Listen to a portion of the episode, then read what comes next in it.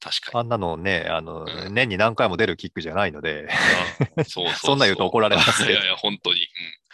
だうかんら年まあ間スしょうがーパない。ーゴールに入るんじゃないかなっていうぐらいのね、うんゴールでしたけど。そっか。それで2点目だって、サイドから入れられたボールをキーパーが弾いたその先にテセさんがいたみたいな感じでしたからね。うんうん。バンバンバンみたいに入りましたから、うん。これもまあ、運が、運って言ったら、まあちょっと違うのかもしれませんけどね。うん。ああ、弾いたところに相手がいたよねっていう感じでしたからね。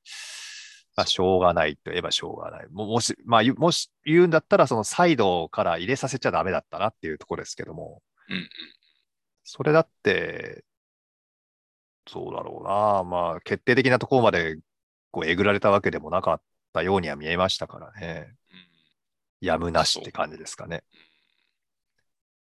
それで後半の何分だった、うん後半30分かなうん。あたりから、あの、3人交代して入ったんですけど、はい。ゲデスと、うん。えー鈴木浩二さんとう、ん。うんあ、の、坊主の、うん。えー小見くん、うん。彼が入っ、3人が入ってきたら、うん。ボールがこう前に行くようになったんですよね。おうおうおう。うん。だから駆け引きするタイプの選手が入ってきたのと、スペースをね、あの、うまく使うっていう、うん。うーん動きをしていたので、ボールが前に出るようになったんですよ。まあ、町田も疲れてきたっていうのもあると思うんですけどね。うん。うん。あれ見て、ああ、そうか、センターハーフだけの理由じゃないなっていうのは思ったんですよ。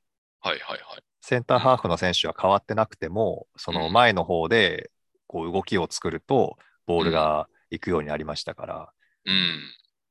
これはもしかしてって思ってたところで、うん。えーっと、あれだな、高卒ルーキーの吉田仁平君っていう人が入ってきたのかな。うん。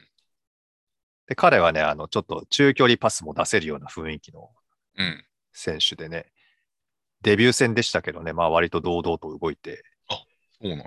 うん。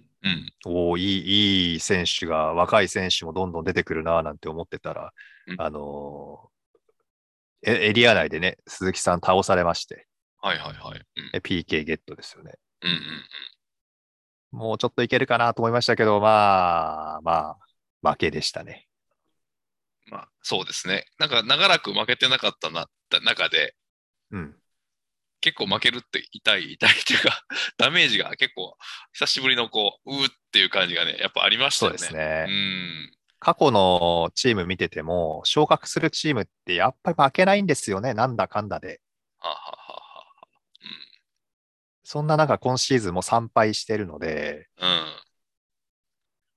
ちょっ と、うーんと思うところもありますけども、でまも、だまだまだまだ。首位のチームも今3敗かな、うん。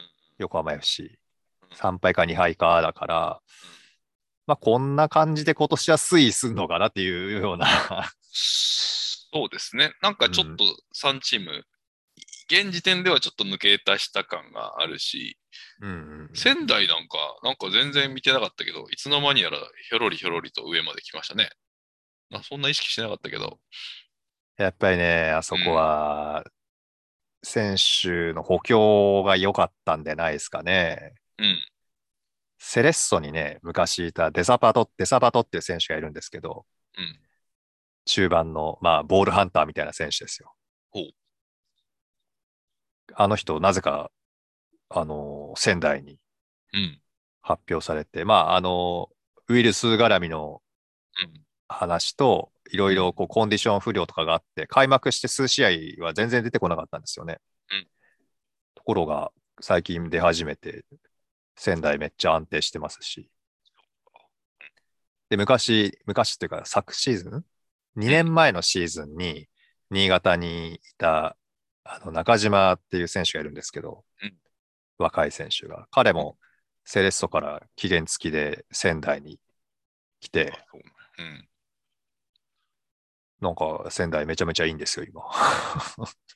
町田にもなんか元新潟でチョンテセさんともう一うん人いなかったかな、違ったかな元新潟違ったか町田に元新潟は今はいないかな。あれあの福田選手ってどこに行ったんでしたっけああ、 J1 か。ポス。あ、そうだそうだ、トスうんだ。そうそう、ダゾーンでトスに行ったんです他のメンバー見て、他のスタメン見見てるときに、あ、福田選手 J1 におるって思ったから、そうだ、J1 に行ったんだ、そうだ、そうバリバリ出てますよ。だ。ね、バリバリ出てましたね。ううんん。